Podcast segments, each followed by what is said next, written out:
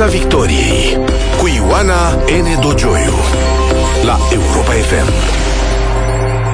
Bună seara, bine v-am găsit uh, de oriunde și oricum ne-ați ascultat și chiar vedea. Invitatul meu în această seară este europarlamentarul Reper Dacian Cioloș, fost premier și fost comisar european. Bună seara, domnule Dacian Cioloș. Bună seara și bine v-am găsit. Domnule Dacian Cioloș, vă propun să începem pe terenul dumneavoastră, adică într-o zonă foarte strâns legată de specializarea dumneavoastră prin excelență, inginer agronom, fost ministru al agriculturii, fost comisar pentru agricultură. Cum se face, domnule Dacian Cioloș, că în România prețul alimentelor de bază este comparabil cu cel din țări mult mai bogate, cu venituri mari pe alocuri chiar mai mare decât în aceste țări. E firesc să apară încet încet o aliniere a prețurilor produselor alimentare atâta vreme cât suntem pe aceeași piață comună europeană, în primul rând. În al doilea rând, noi avem piețe locale destul de slab uh, dezvoltate importăm încă, sau mă rog, aducem produse din afara României încă destul de multe și asta ne afectează și prețurile interne. În statele membre europene cu agricultură puternică, unde agricultorii sunt bine organizați, unde filierele agroalimentare sunt bine Uh, structurate, acolo uh, contează mai mult consumul local și raportarea prețurilor la consumul local. Noi suntem încă foarte mult influențați de prețurile uh, europene pentru că nu avem aceste piețe locale foarte bine dezvoltate în așa fel încât să influențeze și prețul de pe piața noastră.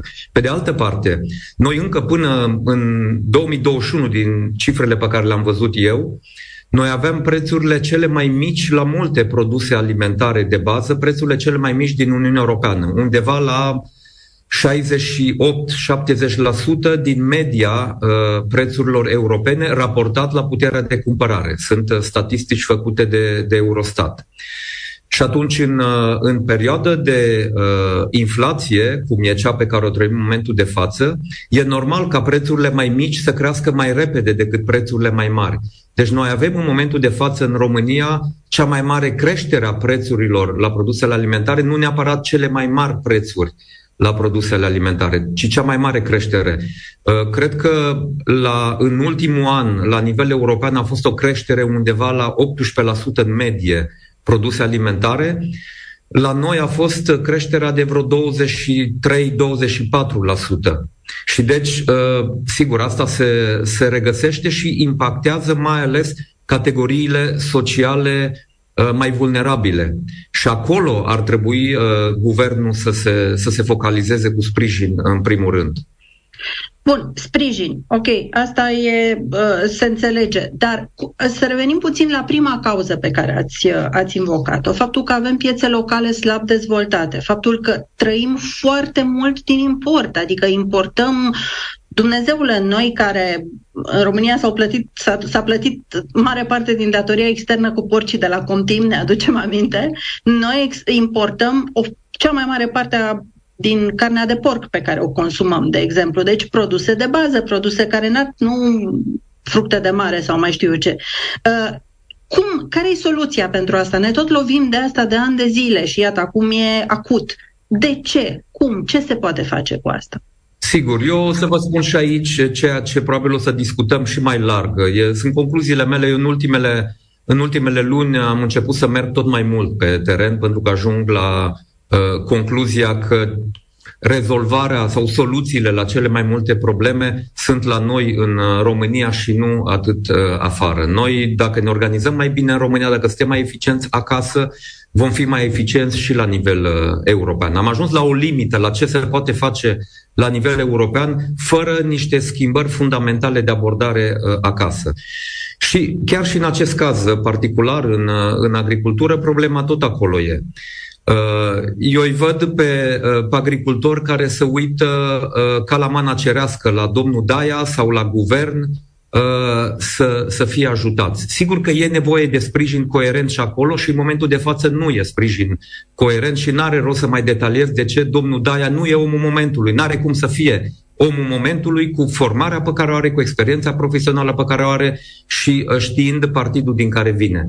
Dar dincolo de asta, uh, în toate statele membre europene cu agricultură importantă, unde, așa cum spuneam, piețele locale contează, Piețele locale sunt ținute și uh, controlate și promovate de organizațiile de producători agricoli și de organizațiile de filieră, de lanț alimentar.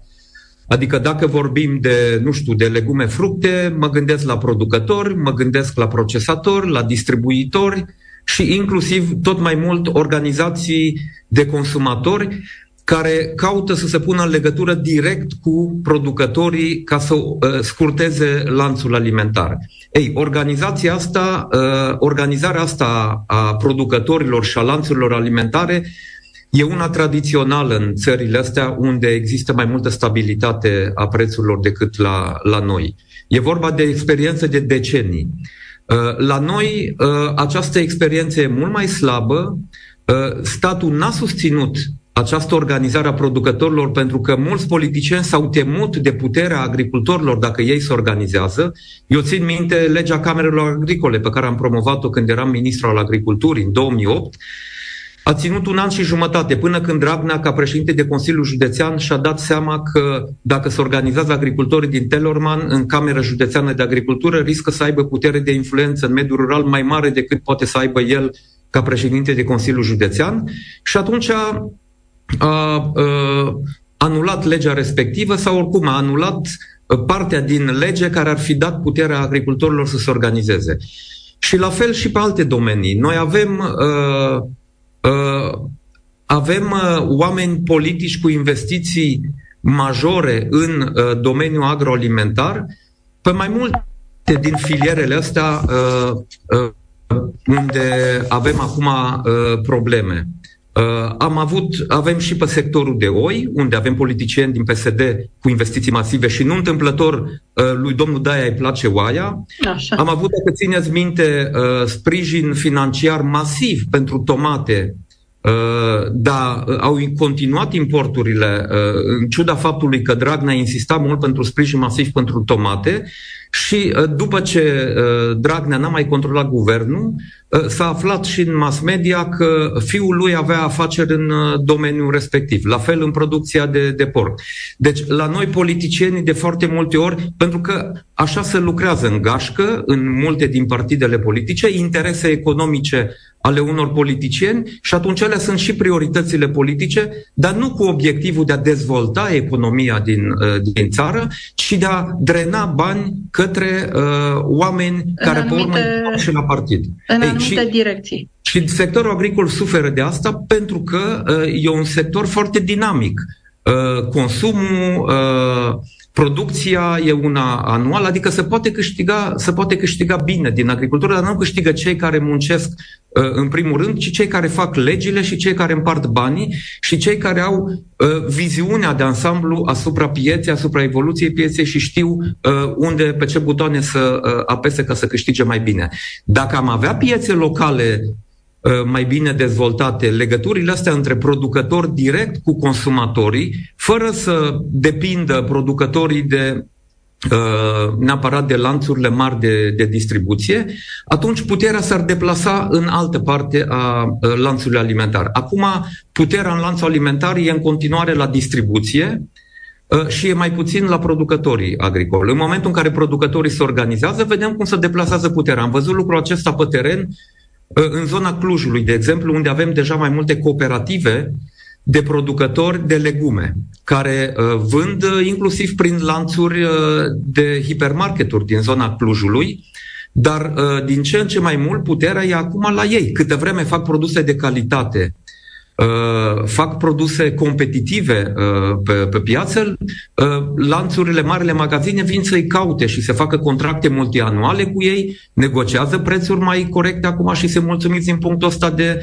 vedere și nu mai depind neapărat de subvențiile care vin de la stat, ci de capacitatea de a uh, vinde. Vă propun să ne mutăm puțin într-o altă uh, zonă a actualității. Uh, avem un scandal eu l-aș numi absolut fără precedent și oarecum aiuritor în politica românească. Ministrul de externe al României, mă rog, ca replică la o afirmație cum că ar trebui schimbat, ok, îl face pe șeful grupului românesc din Partidul Popular European putinist. Adică, mă rog, spune ca și cum ar ataca Sputnik, ceea ce cam același lucru înseamnă. Cum se vede așa ceva de acolo unde sunteți dumneavoastră? Aveți în spate, pentru cei care ne văd pe Facebook, uh, sigla Parlamentului European. Cum se vede din Europa acest scandal aiuritor între, la vârful statului român? Haideți să vă spun cum o văd eu. Sincer, n-am discutat de subiectul acesta și aici, în momentul de față, în Parlamentul European, sunt preocupări mai, mai importante decât uh, uh, hârjoneala între, între doi uh, politicieni uh, din uh, România care amândoi sunt destul de absenți uh, din uh, dezbaterile europene. Eu nu l-am văzut nici pe ministrul de externe foarte activ în ultima perioadă pe, eu știu, uh, subiectele care se discută aici. Uh, Părareș Bogdan nu prea l-am văzut în Parlamentul European, nu știu, de câteva săptămâni. Nu zic că n-a fost, nu l-am, nu l-am văzut eu. Dar mie mi se pare discuția asta uh, și hârjoneala asta între doi oameni frustrați dintr-un partid care se duce în jos, care pierde pe linie și pe mâna lor și pe mâna șefilor lor sau celor care îi reprezintă, inclusiv a președintelui. Nu acum trebuia să aibă loc dialogul acesta și ceea ce a spus Rareș Bogdan, nu acum trebuia să spună, ci atunci imediat, uh, în decembrie, după ce noi am ratat intrarea în Schengen. Atunci trebuia o discuție așezată cu argumente.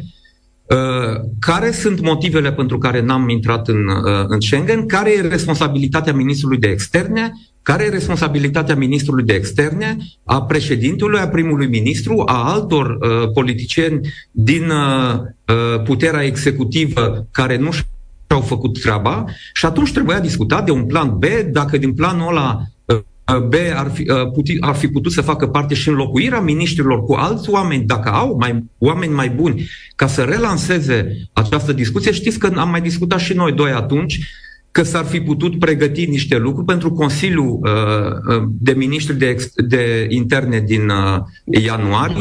Din ianuarie, da, la informare. Și din ianuarie, când noi ne așteptam, noi, a, cred că cu toți europarlamentarii de aici ne așteptam să vedem un președinte al României, membru al Consiliului European, foarte ferm în Consiliul uh, European, care a urmat imediat după uh, această decizie de a respinge aderarea României și Bulgariei la Schengen. Uh, un președinte care să spună că din momentul acela nu se mai pot lua decizii cheie europene fără clarificarea în Consiliu a motivului pentru care a fost respinsă uh, solicitarea legitimă a României și Bulgariei de aderare la Schengen.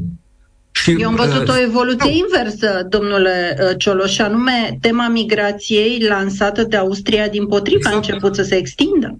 Exact, de asta, de asta spun, eu știu din surse sigure că Uh, lideri ai Uniunii Europene s-ar fi așteptat la un președinte al României foarte furios, pe bună dreptate, îmi spuneau uh, mai mulți dintre ei, pe bună dreptate, când al șaselea stat membru din Uniunea Europeană uh, e umilit în felul acesta și să, îi se respinge fără motiv serios un, un drept pe care îl are prin, prin tratat.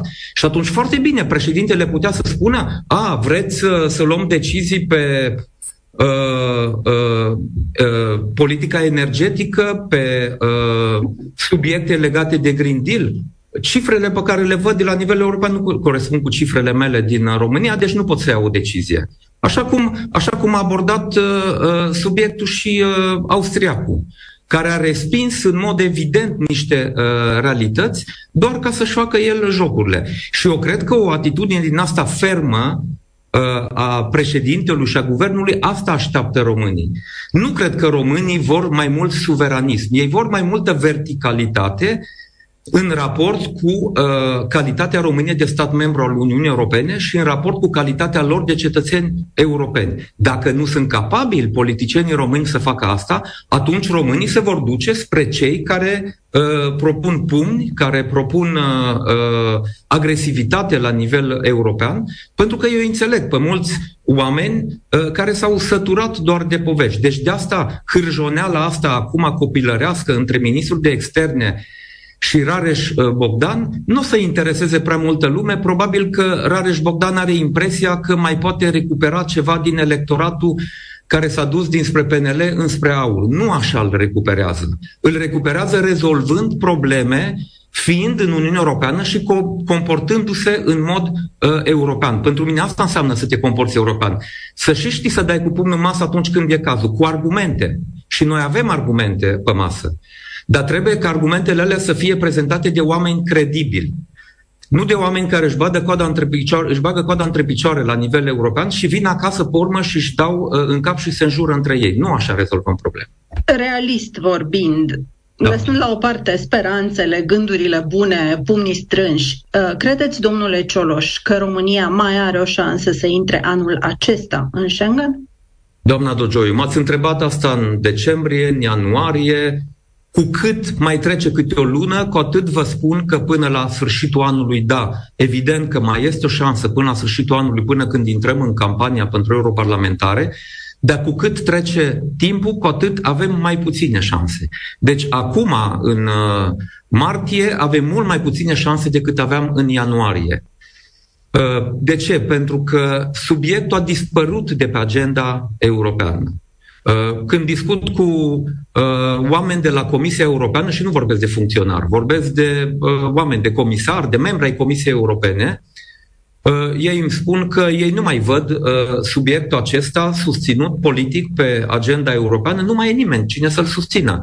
Nu știu, România așteaptă să se întâmple ceva. S-a decis la acel uh, Consiliul European la care a participat președintele, uh, primul după uh, respingerea cererii României de aderare, s-a decis acolo două proiecte pilot, tot la propunerea, uh, mă rog, Austriei sau la propunerea Comisiei în urma solicitării Austriei, două proiecte pilot, unul la frontiera română-sârbă și unul la frontiera bulgaro-turcă, apropo de controlul migrației, nu e nici în momentul de față clar ce să vrea cu acele proiecte pilot.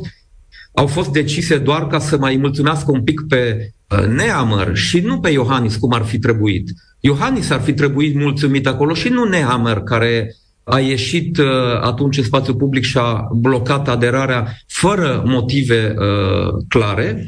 Ei, uh, acele proiecte pilot nu văd cum, în momentul de față, cum ne pot ajuta să avem mai multă claritate Uh, la sfârșitul anului, pentru că nu e clar ce să vrea cu acele proiecte pilot. Eu nu știu ca ele să fi fost demarate, uh, să înceapă să fie uh, implementate ca să poată să arate rezultate. Președinția spaniolă va avea cu siguranță multe alte priorități pentru că va fi ultima președinție înainte de semestru în care vor avea loc alegerile europarlamentare. Statele membre importante vor trage tare uh, să finalizăm negocieri pe mai multe proiecte legislative de care vor avea nevoie ca să intre în campania din, uh, de, din mai anul viitor. Uh, și încă o dată, nu văd coerența de acasă. Noi ar trebui să avem un, un plan. Văd că președintele s-a dus acum în uh, Bulgaria. Eu, eu unul nu înțeleg de ce a trebuit să aștepte până acum ca să meargă în Bulgaria? De ce n-au avut o discuție atunci, imediat, și un plan comun, așa cum uh, și noi am tot uh, sugerat de aici. Pentru că e nevoie de fermitate în modul de abordare la nivel european ca să obții niște lucruri. Dacă țineți minte, noi am avut discuția asta uh, când uh, în, în 2016, când eram uh, premier și am negociat eliminarea vizelor pentru Canada. Și atunci am folosit uh, un drept de veto pe care îl aveam în Uniunea Europeană uh, pentru uh, a valida acordul comercial cu Canada, când toate statele membre trebuiau să valideze acordul, și când fără tamtam în presă prea mult, pentru că nu se, fac, nu se face tărăboi în presă cum îl face domnul Rareș Bogdan cu domnul Bogdan Aurescu. Nu așa se lucrează în diplomație eficient. Fără să știe prea mult uh, presa atunci și să discutăm în presă, am spus foarte clar președintelui Comisiei Europene și Comisare pentru Comerț că România nu va valida acest acord uh, comercial, nu-l va ratifica până când nu avem claritate din partea lui uh, Trudeau că vizele pentru România și Bulgaria vor, vor fi, fi ridicate. În povestea fostul dumneavoastră uh, șef de cabinet pentru un interviu uh, pentru direct.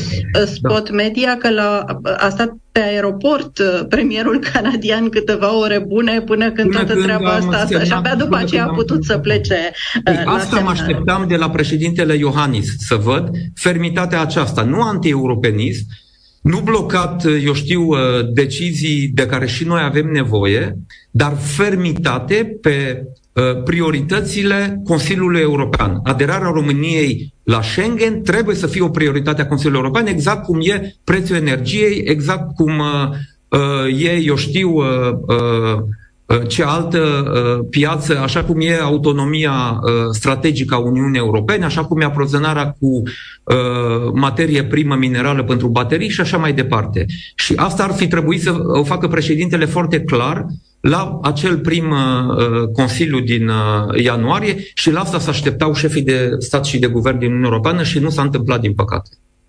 Domnule Dacian Cioroș, cât de mare considerați că este riscul să ratăm măcar parțial PNRR-ul? Adică să pierdem bani foarte mulți. Păi în momentul de față riscul acesta e foarte mare, e, foarte, e clar că e mare unu, pentru că avem deja întârzieri, deci Uh, dincolo de ratarea acelor plăți, din punctul meu de vedere, chiar și întârzierea ne costă. Pentru că banii aceia erau prinși în buget de uh, cei care au făcut bugetul României să intre într-un anumit moment. Deci, uh, știți că guvernul trebuie să facă plăți către primării, către Consiliul Județene, către alți operatori care implementează proiecte din PNRR, dat fiind faptul că timpul de implementare a acestor proiecte e mult mai scurt decât pentru fondurile europene clasice.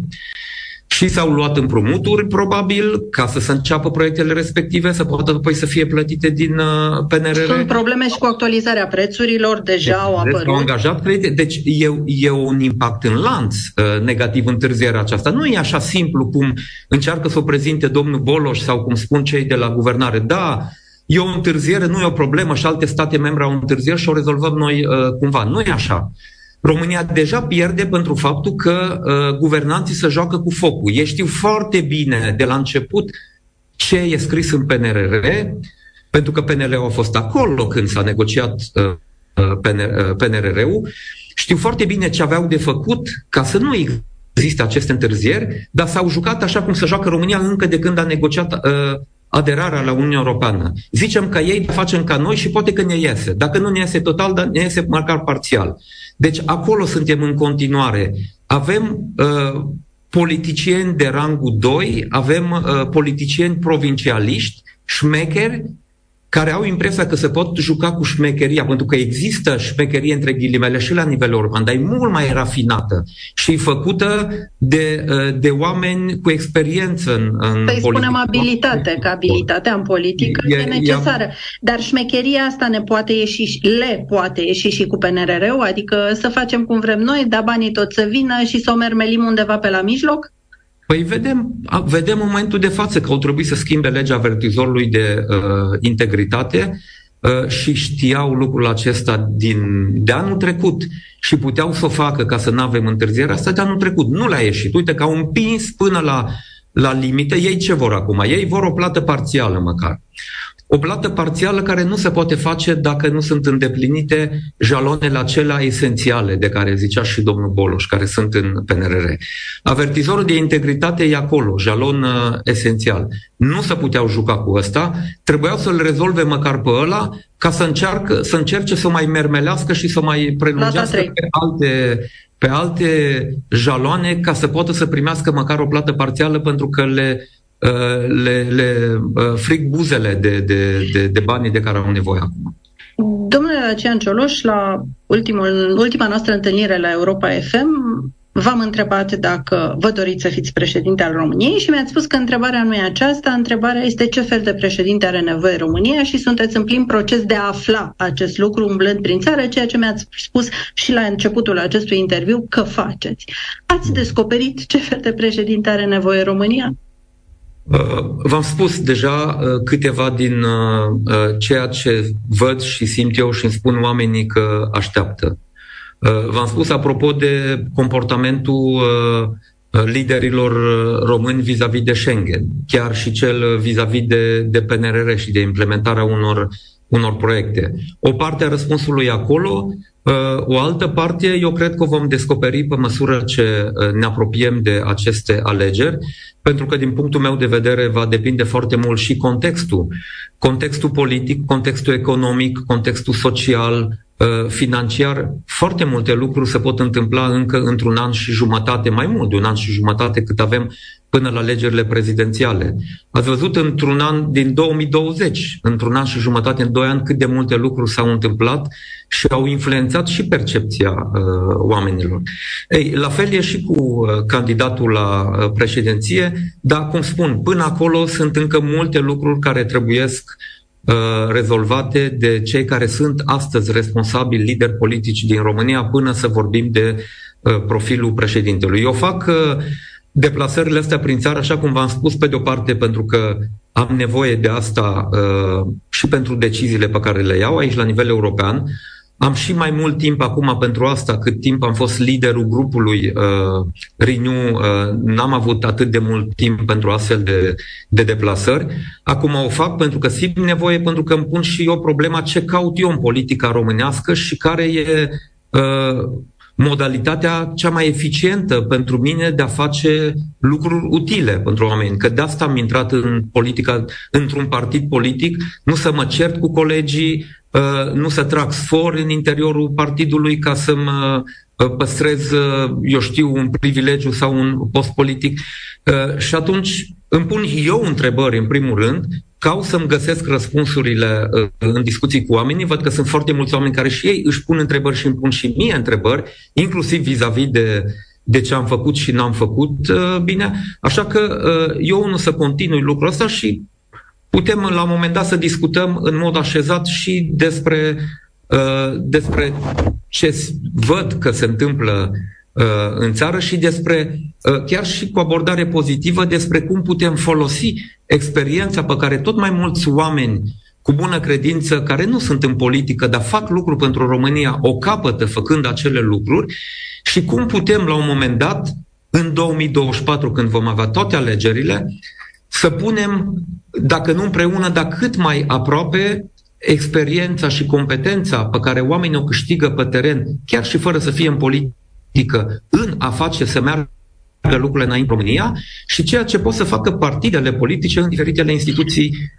uh, pe care le au la dispoziție. Să înțeleg din răspunsul dumneavoastră, Abil, că încă n-ați luat o decizie în privind o eventuală candidatură la prezidențiale? Nu, când voi lua decizia asta o voi anunța, pentru că n-am de ce să o simt pentru mine, dacă o voi, dacă o voi lua. Dar cum v-am spus, ea va depinde de mai mulți uh, factori. Uh, eu, n-am, eu nu vreau să candidez la prezidențiale pentru a-mi crește notorietatea, pentru a-mi uh, uh, crește influența la nivel politic neapărat. Eu dacă voi lua decizia asta, o voi lua foarte în serios. Dacă voi constata că sunt alte modalități prin care eu pot să fiu eficient sau că sunt alți oameni politici sau nu în momentul de față care sunt mai pregătiți decât mine și mai, mai a cărui profil e mai adaptat la așteptările cetățenilor decât uh, al meu, voi discuta uh, subiectul acesta. Așa cum am spus, eu, eu îmi pun întrebări despre ce se va întâmpla cu România din 2024 încolo, într-un context în care lumea se mișcă, Europa se mișcă și uh, în această mișcare uh, a Europei, România e tot mai puțin prezentă și mai puțin coerent prezentă. Asta va... Cred că, cred că rom- președintele României din 2024 încolo ar putea să joace un rol cheie în a uh, găsi România răspunsuri la aceste întrebări.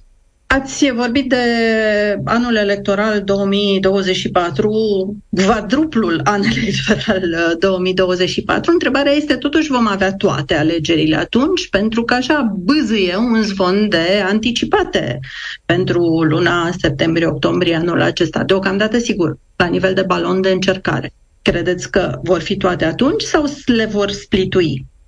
Orice e posibil cu aceste două partide la guvernare care uh, își doresc puterea, dar nu doresc să lucreze împreună și câtă vreme nu doresc să lucreze împreună, fiecare își uh, urmărește obiectivul și eu cred că în funcție de obiectivele politice pe termen scurt, mediu pe care le au, și anume de a nu pierde prea multă putere sau de a câștiga și mai multă putere, vor decide ce fac. Deci, așa cum am mai spus, nu mi se pare deloc că obiectivul acestei guvernări e stabilitatea politică, economică și așa mai departe, ci e mai degrabă menținerea puterilor. Pentru că numai stabilitate nu avem ă, câtă vreme, iată, de câteva luni de zile și eu în orice interviu sunt întrebat ce părere aveți să face, nu se face rotativa asta, ă, să înțeleg, nu să înțeleg ei, ă, să fac anumite reforme, nu să fac anumite reforme.